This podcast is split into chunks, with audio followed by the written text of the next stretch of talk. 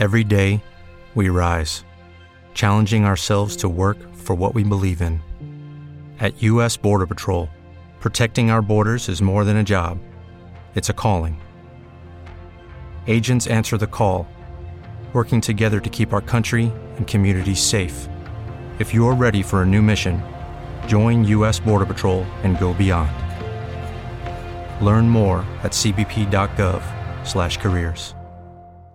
Hello, it is Ryan, and we could all use an extra bright spot in our day, couldn't we? Just to make up for things like sitting in traffic, doing the dishes, counting your steps, you know, all the mundane stuff. That is why I'm such a big fan of Chumba Casino. Chumba Casino has all your favorite social casino style games that you can play for free anytime, anywhere with daily bonuses. That should brighten your day a little. Actually, a lot. So sign up now at chumbacasino.com. That's chumbacasino.com. No purchase necessary. VGW Group. Void were prohibited by law. See terms and conditions. 18 plus. The topics and opinions expressed in the following show are solely those of the hosts and their guests and not those of W4CY Radio, its employees, or affiliates. We make no recommendations or endorsements for radio show programs, services, or products mentioned on air or on our web. No liability, explicit or implied, shall be extended to W4CY Radio, its employees, or affiliates. Any questions or comments should be directed to those show hosts. Thank you for choosing W4CY Radio. In 2006, two forces of good for business met. These men think and act differently. Their sole mission is to help entrepreneurs and businesses succeed. Today, this elite duo, Carl Gibbons and Carl Gould, the G team, have broken out of the conventional business box. So if you have a problem, if no one else can help, you can find them right here every Wednesday at 1 p.m. Eastern. The G team.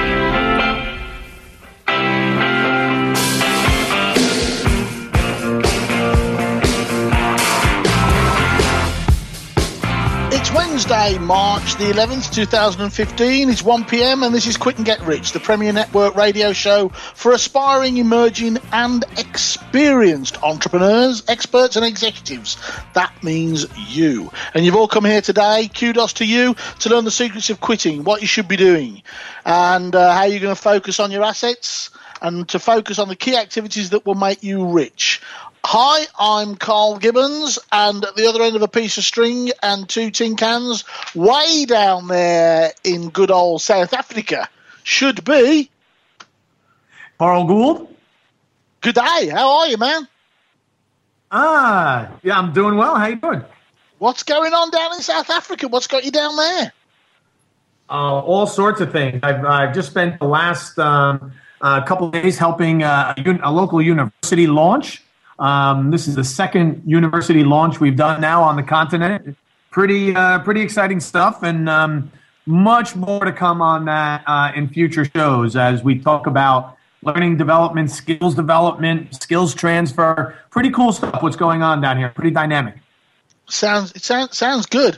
Uh, well, there's there's a lot been going on uh, back in the homeland while you've been away, and uh, as a result, we've got an action-packed, fun-filled show. But that's only what you'd come to expect. Uh, we're gonna. I, I want to talk a little bit about before we, before we get into uh, before we get into some depth. I mean, Apple are back in the news again.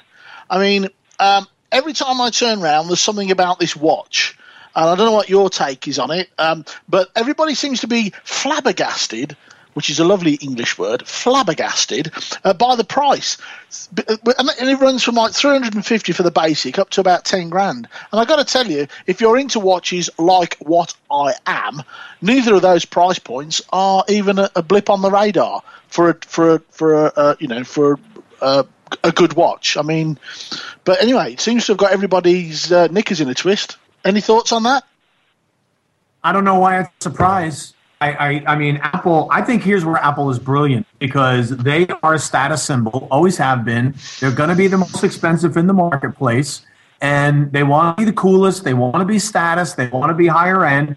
And, um, you know, and look, I think this might have been the smartest thing they've done since Steve Jobs has left, in that they've created this high end um, watch, the Rolex of the digital watch. I mean, I think that's probably the smartest thing they've done since Steve Jobs left. Because I got to tell you, this whole this whole watch concept, they have been getting hammered in a bad way because the you know the the feeling was it wasn't sexy enough. But they've put some sex appeal into it, and I think Uh, kudos to them because I think they- they're making a smart move with having this ridiculously high offering. I think it's smart. Right, well, I, I got to tell you, as a, as the marketing guy, I don't think it's high enough. I think they could have got four, five hundred bucks for this easy, easy, no sweat whatsoever. Uh, because it would have it would have it would have aimed at two different markets. You'd have had the techie market, you know, the guys that have just got to have everything that's brand new. You know, the early, early, early adopter that's so early people don't even know that it's been adopted yet. Uh, you know, they'll pay anything. But then you've got like watch collectors. And I think once they start to once they start to go into that mold, I can tell you, you know, watch collectors pff, talking talking thousands at the drop of a hat. You try and buy a Rolex for three hundred and fifty bucks, and in fact, if you can, dear listener, shoot me an email. shoot me an email. Um, but anyway, so um, you know, like you say, kudos to them. I'd be interested to see where it goes. Um, the other thing that they seem to be causing a bit of a stir about is their effect on mall shopping and um, apparently the uh, big malls, not surprisingly, use them as leverage when they're letting other space because they claim that Apple is a big draw. So they uh, they leverage that to the other potential tenants that are coming in to up their to up their rents, and um, some of them are not very happy about it because what they're saying is that in fact um, the the Apple customer comes, makes his purchase, and goes. Um, I have no sympathy with that thought process whatsoever because uh, that's just that means that uh, you just haven't made your offer attractive enough, and uh, you're not you're not catering to that market. Um, but when you when you look at the, what they generate, they generate some pretty impressive numbers. Apparently, your average Apple store is generating about six grand a square foot, and some of them are yielding up to ten grand a square foot. That is not to be sniffed at at all.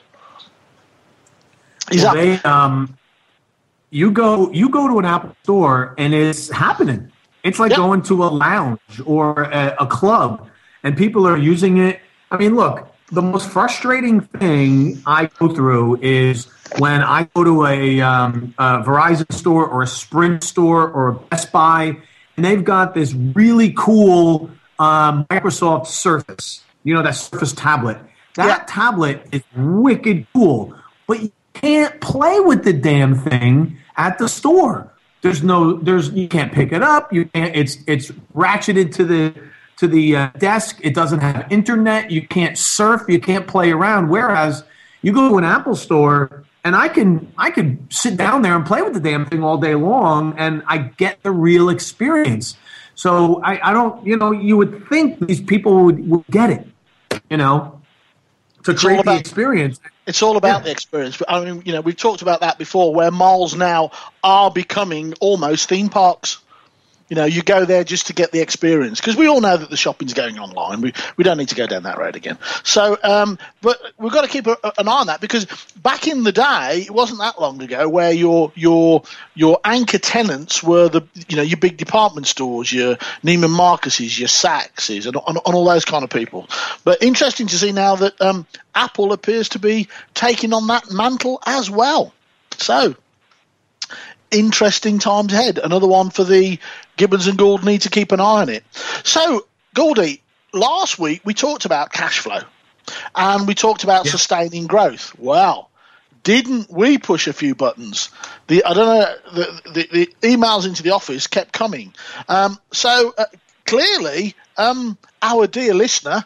Uh, or one of them uh, got really quite excited about it. So I thought what we might do just to keep them happy is to, is to revisit it and uh, have, have a little chat about that. And of course, don't worry, all you uh, all you fix it fans. We've got some fix it. Um, we're going to mess with Niles from London. We're going to mess with his head, see what we can do for him. Um, uh, Jennifer in Louisiana also seems to um, have some problems, and Bob from North Dakota has dropped us a line. So we're going to be talking to them a little bit later on, and uh, I've got something to uh, that I want to get off my chest, which is getting larger by the minute, in a quick commentary. Um, but let's let's go back and let's start to uh, talk talk money again, um, because we've got a we've got an interesting guest joining us a, a little bit later on. We've got Tom Matthews uh, from B two B CFO, and I lovingly refer to Tom, who I've known for a long time as as Doctor Tom. Um, uh, him, everybody knows I'm not a big numbers guy. You know, I'm the pretty pictures, crayons, Lego. I'm the marketing guy, but Tom makes Yeah, numbers hold on fun. a sec, hold on So second. You're you might not be the numbers creation guy, but you're not you're you're you're not telling me you're not a numbers guy from the standpoint that you don't like to create the numbers or have to sit over the top of the numbers, but you know, you, you might not be creating the P and L, but you certainly want to see it and want to Oh. strategize around it. No? Absolutely, I do. Absolutely, I do. Um, but it, it, the, the the creation of them is not something that, that I that I get excited about, and I, and I don't make any apologies for that. It's just it just it just doesn't do anything for me. But what I like about Tom, and we'll be talking to him in a little while, is he makes the numbers fun. You know, and and and that for me is, is a cool gig. It, it makes the numbers fun. You know, when I uh, when when I'm in a board meeting and I and I hear Tom, you know, I'm I'm I'm heads up. I'm paying attention. I'm I'm I'm all focused in. But anyway, um, that that that's all to come. Um, what what was your mailbox like with all of these with all these numbers? Well, you know, I was I was pleasantly surprised in a way that we got the, the amount of feedback that we did because you know you, you know you and I sit around and we say, okay, what would be interesting? What do people want to hear? And you know, the thought. I mean, if you were to just say, "Hey, let's talk about cash flow metrics and ratios for an There you hour," go. There you go. My eyes have just glazed over. exactly. See? Who would have? This is why we stay away from the topic because we think we're going to bore the crap out of everybody, and yet we we you know we talk about it because we thought it was necessary because we were getting a lot of um, you know a lot of people coming to us and saying, "Hey, this is a real struggle of mine." Who knew that this would be one of our higher rated shows? Get the most feedback and have people coming to us and say, "Hey, I love that nugget. Hey, I'm dealing with that. That's really good. Um, really appreciate what you and uh, Gibbons uh, talked about last week." So I would I was pleasantly surprised because look at the end of the day we know uh, you know we talk we talk to entrepreneurs uh, all the time business owners and what they do is they always keep running back to the part of the business they like and ignoring the part of the business they don't and almost all of them like something other than the numbers Yeah. right? And I, I remember a, a business owner was telling me recently, you know, Carl, the culture of my company is never going to be about the numbers. It's never going to be about that. It's about how we feel good, the camaraderie, the, the culture. And I said to him, I said, it's never about the numbers and the money until there's not enough of it to go around. Then it's all about the money and numbers, right? Yeah. And then he was like, okay, good point. Right? Yeah, it's, it's eh, money's never an issue until it's an issue, and then it's the only issue. Right. Right. So Well, what? you know, so we need to find a balance where you don't have to sit there and stare at the numbers. And I know, look, I'm a recovering accountant as well. I went to school for it, and I'm not like I'm not as strong, I'm not as brave a guy as Tom that, that was able to stick it out and and spend my life manipulating the numbers the way he has. But I sure appreciate them, and I am so thankful, so thankful. I went through that training in college and that the, all the financial education that I got because that financial literacy has paid off so well throughout my career. You know, and I don't want to spend all day on it, but I just I have to devote enough time so I know what my numbers are, what they mean, what they mean to me, and what I need to do to improve them. So I was very pleased that last week we got a lot of good feedback because that's telling us, I think, Gibbons, that we should make sure we talk about this more often.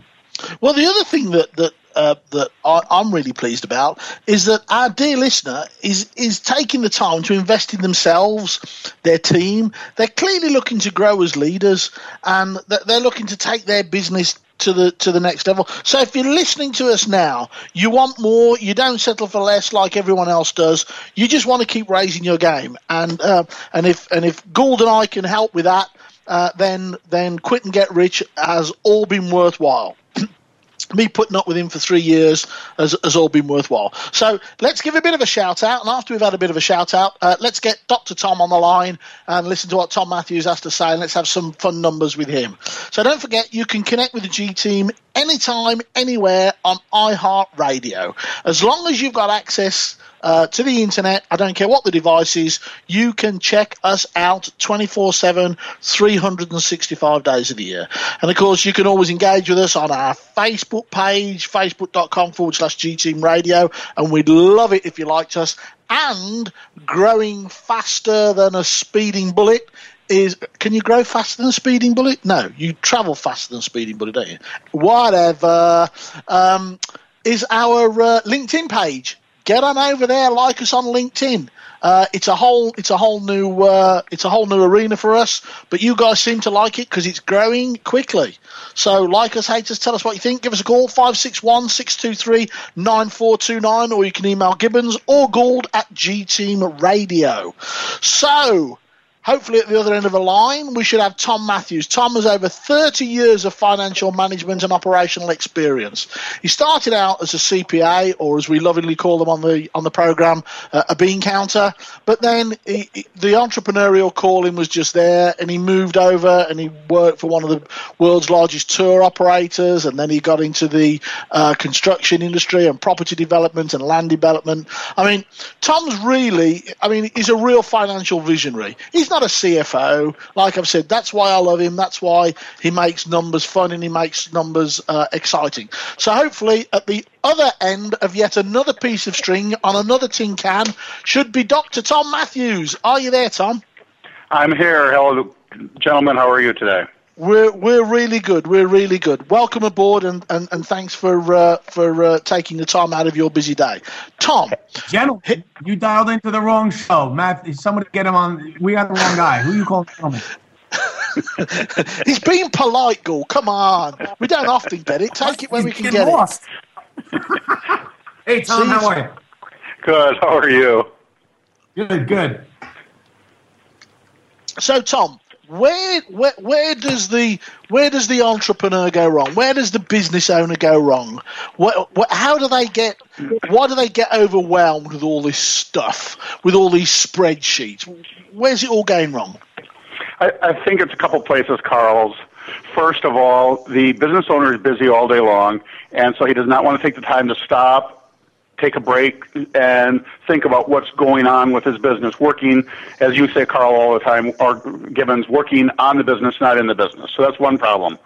Another problem is accountants traditionally, which are the bookkeepers, the controllers, and even the CPAs to a degree, their, their role in life is kind of looking backwards, telling us what happened, telling us what we did, but they're not really trained or their, their, their job description doesn't even say you need to be more visionary. You need to look at a set of financials and say, what can we do in the future to make our business better? So there, there's there's a disconnect that it, it causes business people troubles.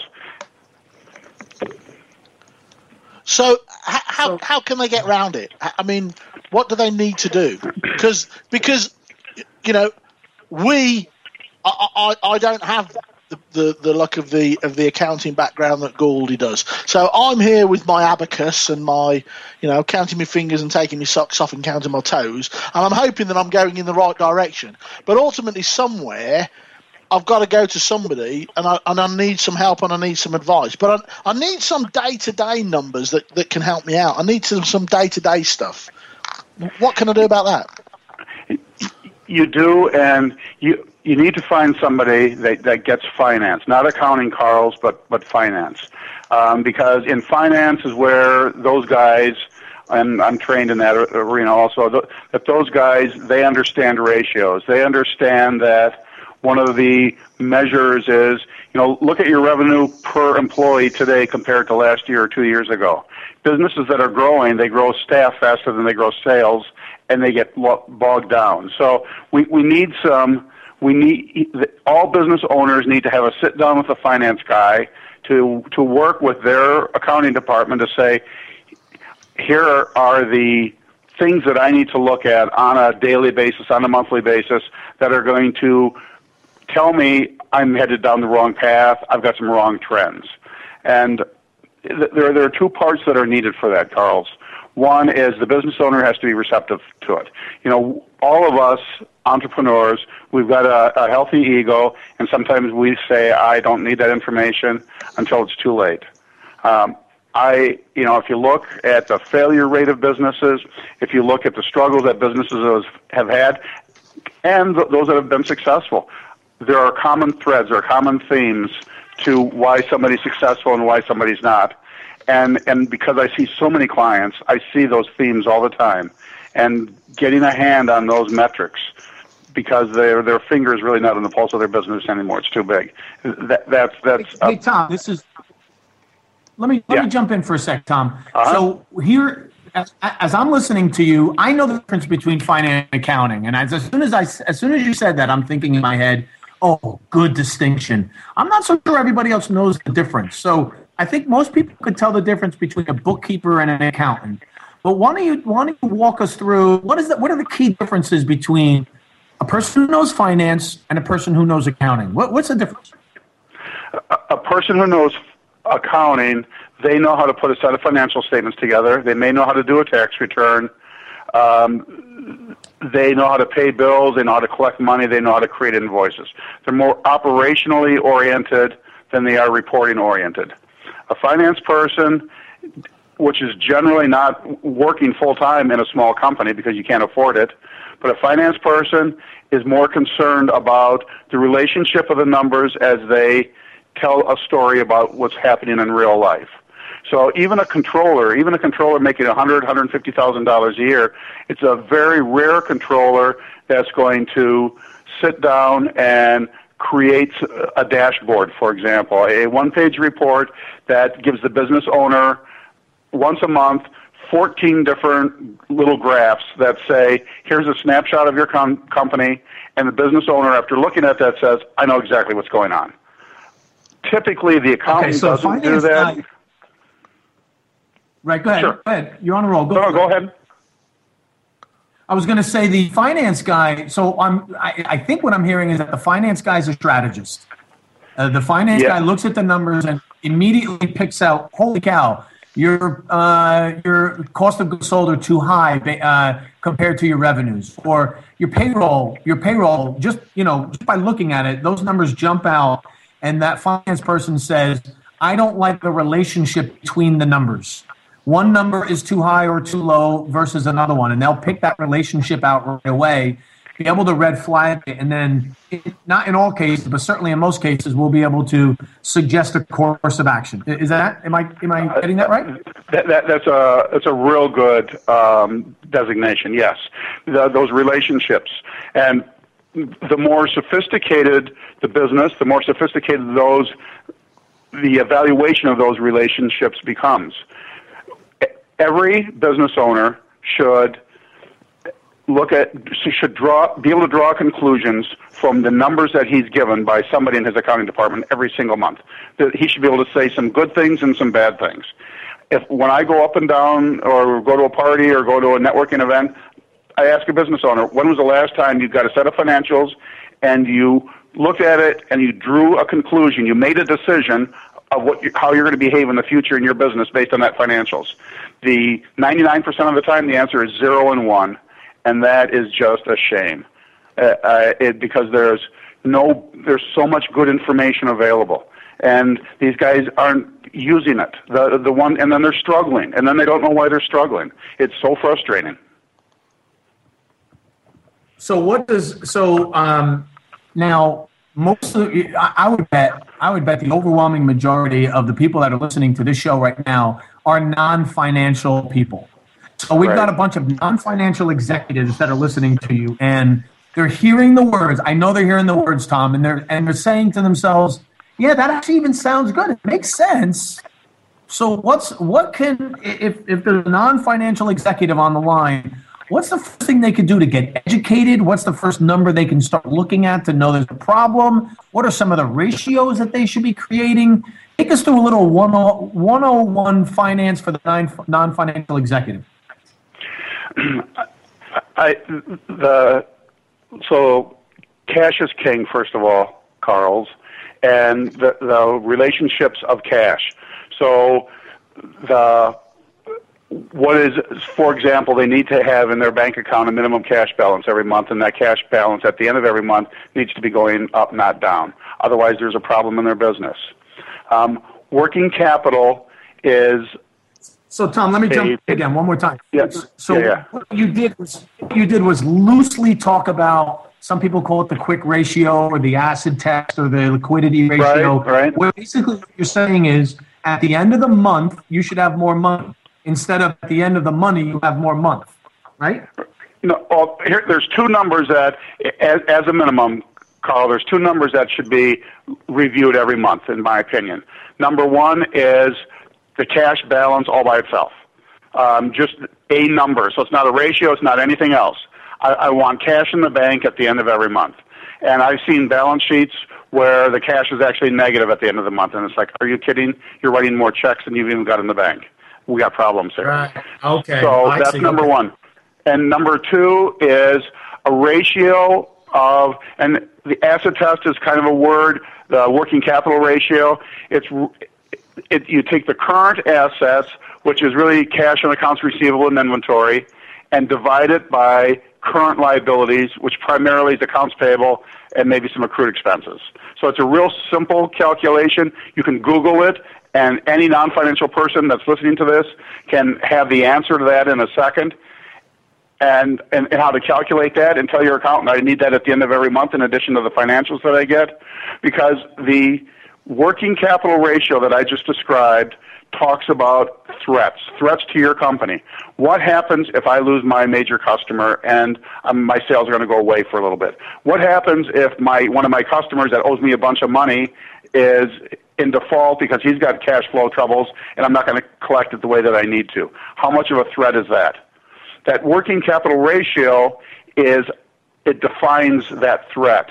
The bigger the number, the less threat there is to your business if something like this that I just described, some bad thing happens. The smaller the number, or God forbid, if that number is less than one, then you need to fix that. You know, the, the, there needs to be some work done to shore up your balance sheet so that when that threat comes, 2008, we have the ability to weather that threat.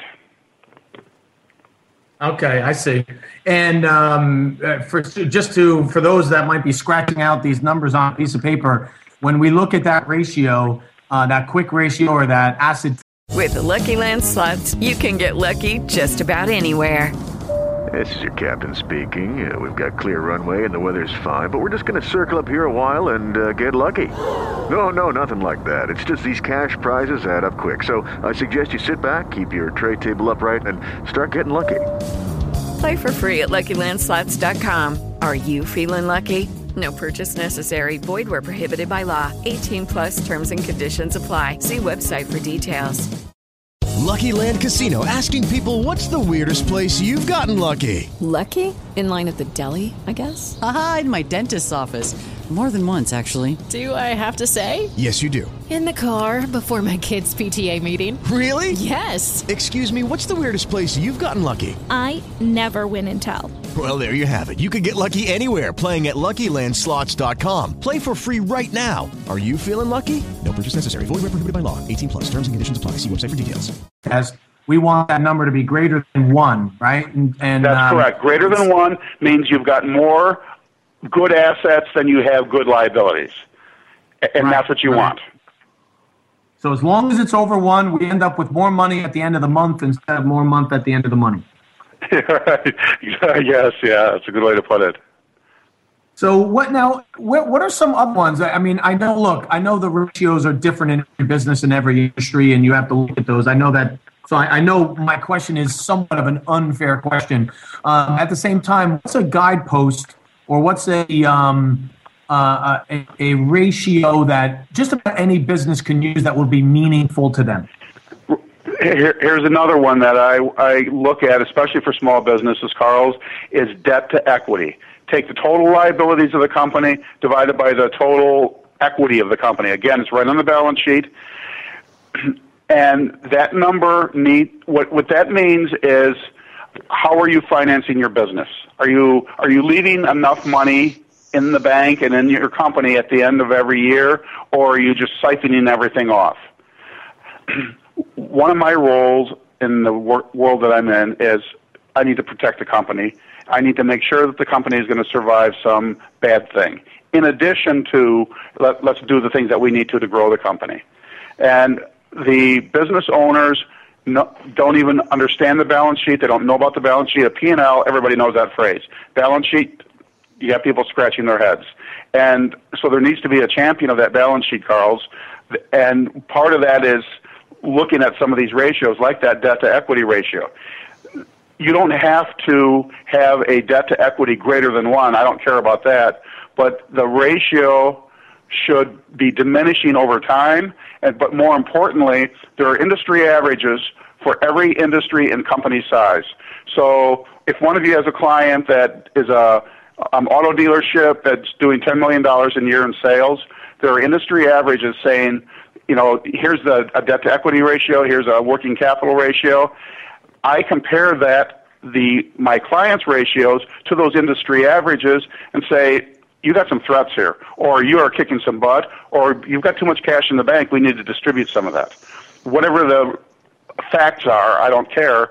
But by comparing some of those ratios and some of those factors of two industry averages, now now we have something to talk about. Right. Okay. I like that. So, um, what are you know? You, so, what are some of the key mistakes that you notice business owners make? You know, or are making. You know, the first time you meet them, they say, "Hey, Tom, I need to understand my numbers." You start running reports. You clean up the data. You get it in some form of uh, formatable uh, and readable um, uh, version. And the first thing that pops out that they've done wrong is what? Um, probably that they are mis, oftentimes anyway, they're mispricing their product because they don't understand what gross profit is or what gross profit margin is. It, it, it becomes complicated in many, many industries, especially in the service industry world. I think if you're in manufacturing, I, cost accounting, it's good. I think those guys really have their act together. Service industries, because the profit margins in those industries are a little bit smaller, we tend not to hire additional accounting staff or finance staff, and so we, we miscalculate things. So number one is miscalculating gross profit, which which hurts because, it, it, for example, if you're losing money on a on a product, you know you can't make that up in volume, and no matter how many sell, right, you're just going to lose more money. So they, so they miss those details because they don't have the tools to do that. Um, next is the business owner underestimates the cash needs. There's no cash flow modeling. There's no cash flow projecting. It's hope and prayer projecting. I hope I got enough money next month to pay my bills. And that is very, very hard and it's very unnecessary. And if you know today that two months from today you're going to have some cash flow troubles, you can make adjustments today that will help you. But if you know today that you're not going to make payroll next week, it's really hard to recover from that. And then you got all kinds of messes to deal with. So the the whole cash flow forecasting modeling gets really really tricky for me. And then the third is, and I mentioned it earlier, is hiring staff faster than they're growing. You you have two types of staff: production staff and support staff. Support staff needs to be kept lean and mean. You know, if your if your sales go from five million to ten million, do you really need to double the number in your accounting staff? The answer is no. Do you need to double your um, facility staff? No. You need to maybe double production staff. Hopefully not. Um, but but eh, but I could think of right. see an exception or see a rule for that. Well, so that's a good question because we are always getting the question, when's the right time? I'm growing and I bought in a, I signed a whole bunch of clients and I'm going to service these clients. So I need to bring on a whole bunch of staff, but I haven't been, right. we haven't started that project yet. We haven't sold that product yet. So when is the right time, or what? What do the numbers tell you, or guide you to when the right time is? The it, I I would need I would need more information to ask that, answer that specifically.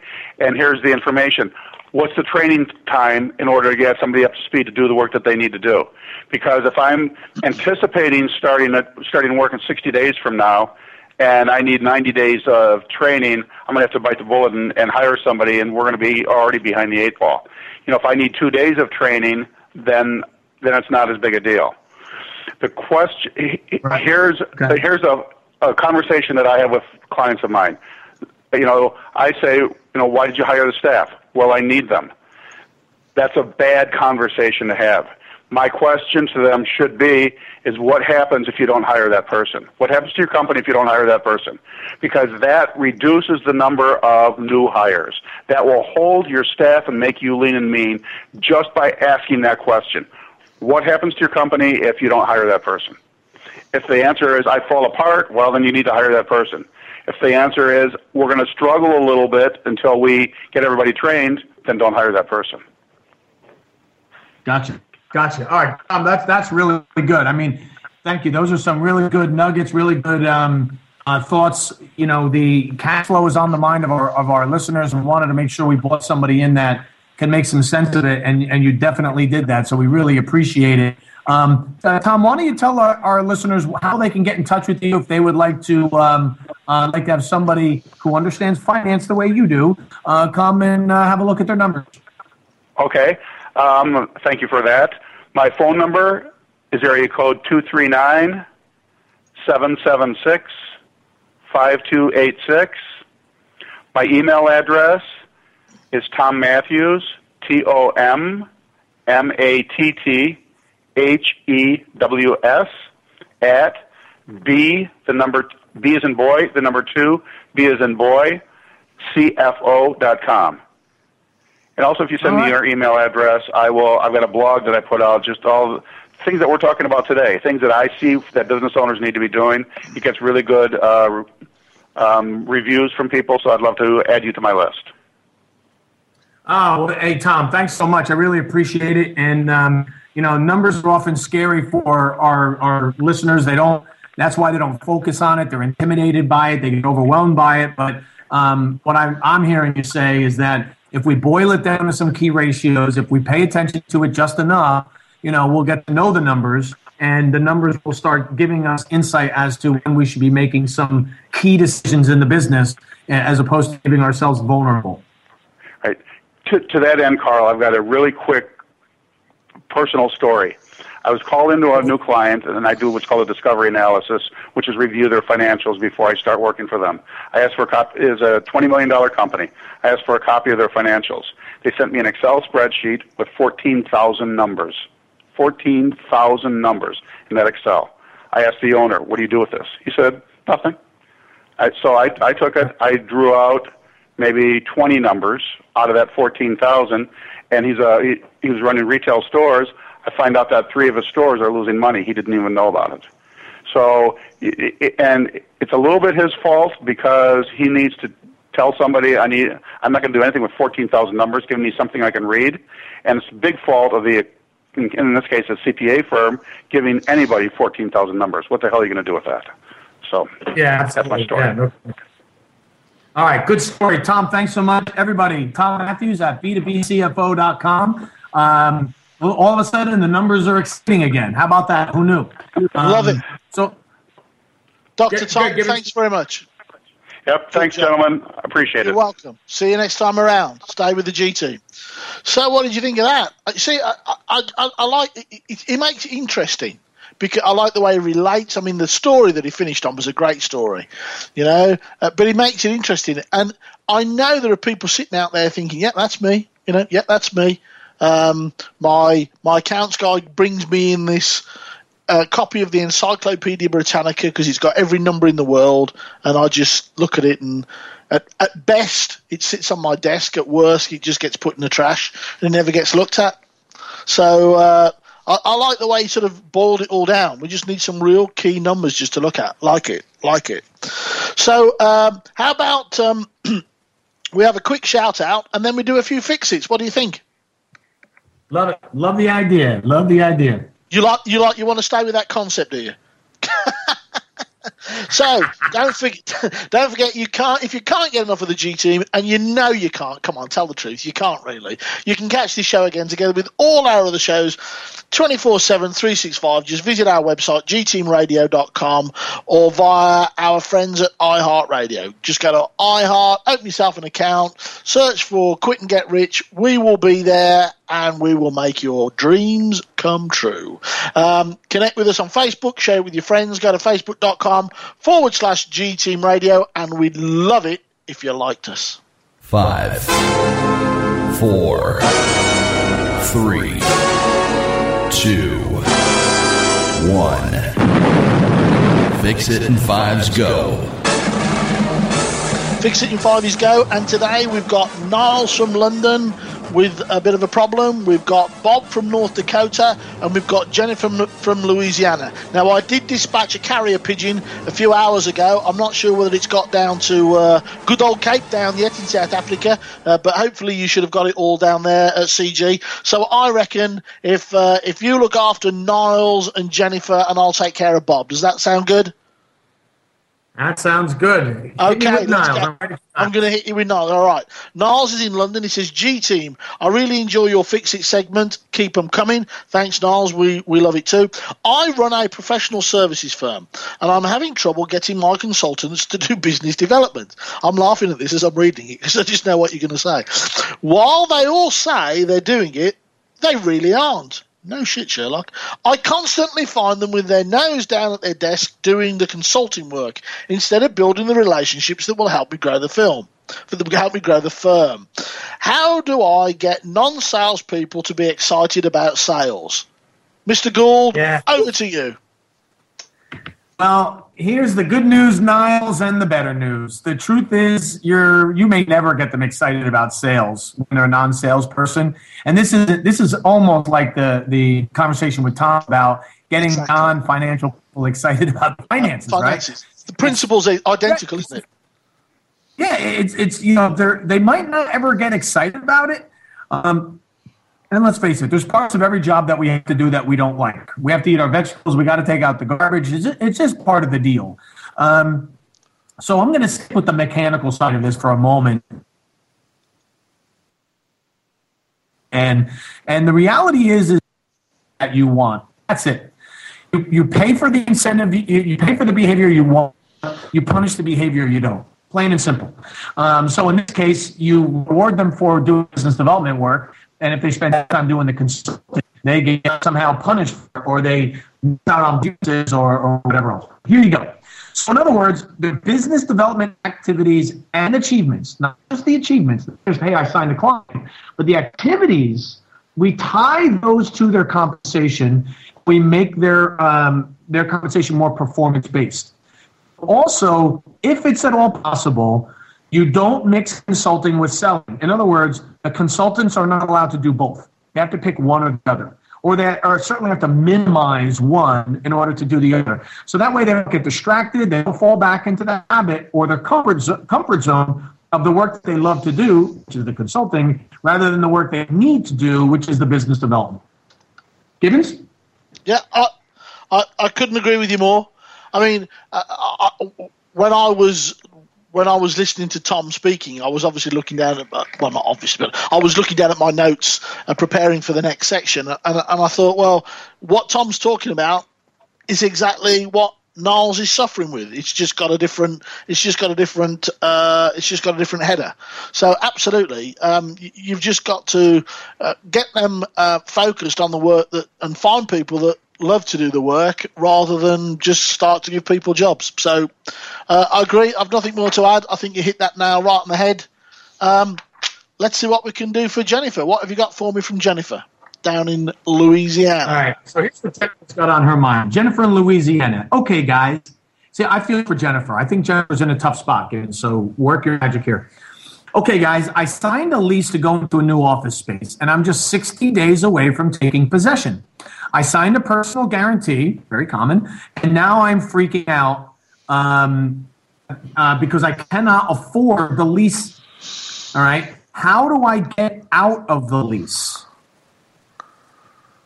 All right, she Wow. just signs a new lease. She's 60 days away. She signs a personal guarantee. She's now freaking out because she had something disrupt in her business. She can't afford it. And she's walking now. If she's signing a personal guarantee, you know this is more than one year. This is probably three or five year or more lease. She hasn't even started yet and she needs out. What does she do? Um, I think the I think we've got a classic case here of honesty is the best policy, without any without any question. And, and I wasn't advocating that dishonesty is a good policy either. Before you all rush to your emails, but I think what where I would go with this, uh, Jennifer, is I would go to your landlord uh, and have a one on one with him if you can.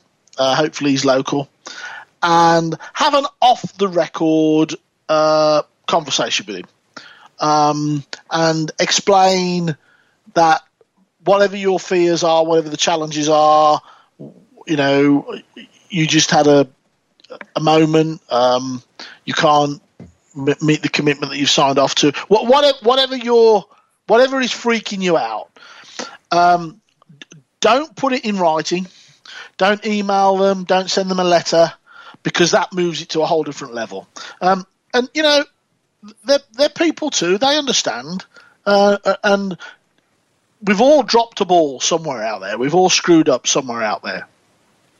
And maybe that there is a way out of the lease. Um, but also, uh, don't forget as well, uh, uh, you're a big girl, Jennifer, and uh, you know for every action there's a consequence. Um, are they just going to turn around and say, um, "Oh well, never mind, Jennifer. Uh, thanks for coming to tell us. Don't worry about it. We'll tear up the lease and throw it away, and and you know." And off you can trip down the uh, the yellow brick road. It's not going to happen. There will be consequences.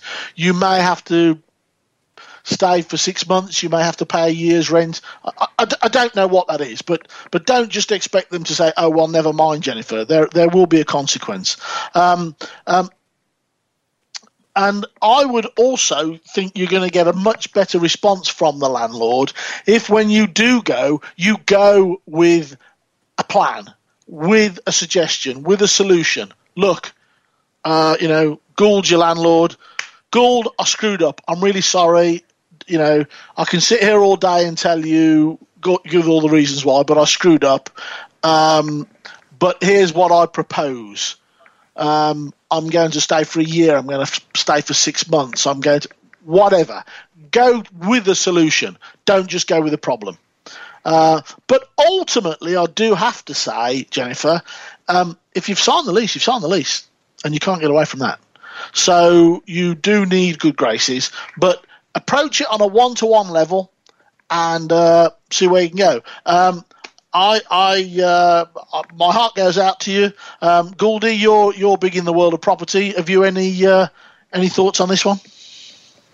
Yeah, the main thing is the landlord doesn't want to get stuck with an with an open space, and Correct. so if you give them out, like you say to them, look, you for whatever the reason, I, I can't stay and I'm not going to make it, right? So, but I'll stay long enough. Why don't you start marketing it? If you have to pay to re refit the space in any way, let's work out a deal. Um, but get me out of this as soon as possible. And as long as the landlord isn't incurring tremendous um, administrative, legal, and construction costs, they'll probably listen to you. But if you if you you know cut and run and you all of a sudden make an issue with them, you have to understand they're not only running business, but they've got significant costs to bring in a new tenant. So if you if you play it above board, they'll probably work with you, especially in this environment. But if you um, if you try to screw them over or you screw with them, you know they're they're not have any choice but to come back at you. Yeah, so so completely agree. Completely agree. It's a tough one. I feel for her because it's a tough one. But um, you know, she's got to, um, you know, she's got to, uh, she's got to stay with it. So, all right, Bob from North Dakota. Yep. Bob from North Dakota. Guys, I hired a marketing agency to help me grow my revenue. All of their literature promised that they would help me grow my business. All I got was a bunch of impressions and visits to my website, but no actual sales. What did I miss here? Oh, oh, oh. bring it on. First sentence told. Yeah, I mean, where do you want to start? But Bob, the first sentence told us that there's a problem.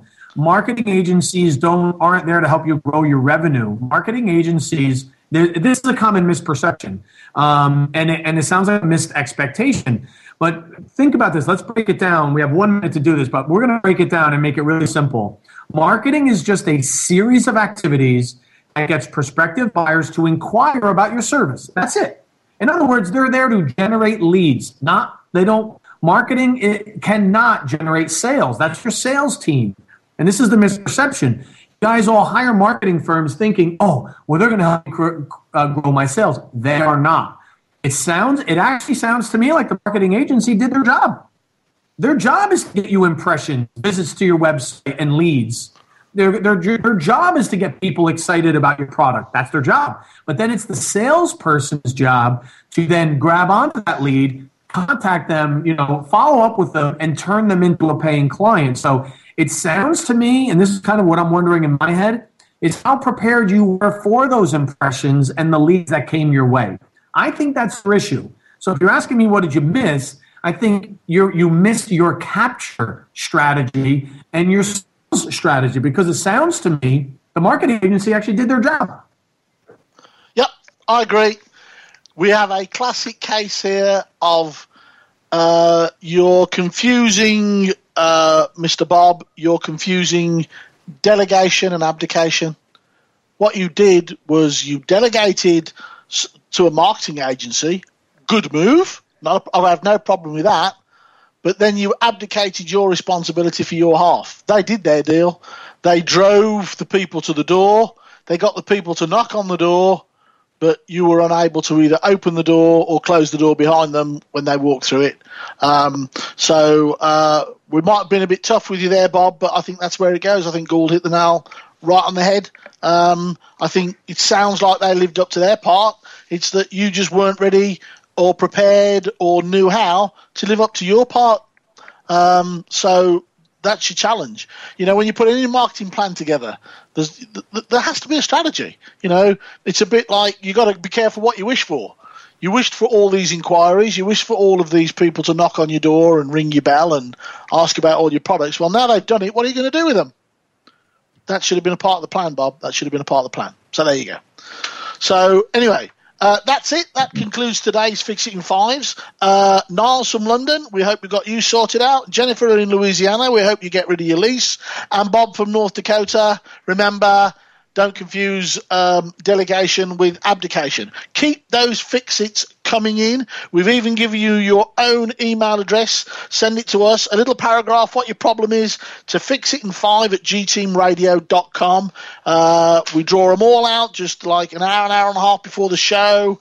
Um, and um, we want to we want to help you. And again, uh, please uh, for for past fix-its, drop us a line. Let us know whether what we said was uh, was any good. Uh, we're getting right down to the wire here. Uh, I want to finish today uh, with a little quick commentary that said um, we got a lot of good feedback about last week's show, and we were talking about the nuts and bolts of running a business. This week we drove into the numbers, and that always came down to I mean, if Tom mentioned cash once, he mentioned it a hundred times. So often we get lost in the dreams of grandeur and the vision of the future, and it's good to take a, a, a breath and, and focus on the little things that make our businesses run remember business is like a game and there are many small moves that gives you the big result if you don't believe me go back and watch the last super bowl you don't win at chess in one move, and of course, unless you're playing against Gould, you need to make a series of moves. You've got to sacrifice some pieces, and then you win the game. I've enjoyed taking a micro focus on what creates business success today. It was a reminder of how I'm enjoy the game of cash and using my creativity to advance my cash position. So with that, it's uh, checkmate, I think. And with that, Gould, have a safe trip back from South Africa. Uh, travel safe, my friend. Big shout out to Chad and all the production team behind the glass who twiddle the knobs and make this magic happen. Thanks again to uh, Tom Matthews. And with that, we are out. In 2006, two forces of good for business met. These men think and act differently. Their sole mission is to help entrepreneurs and businesses succeed. Today, this elite duo, Carl Gibbons and Carl Gould, the G team, have broken out of the conventional business box. So if you have a problem, if no one else can help, you can find them right here every Wednesday at 1 p.m. Eastern. The G team.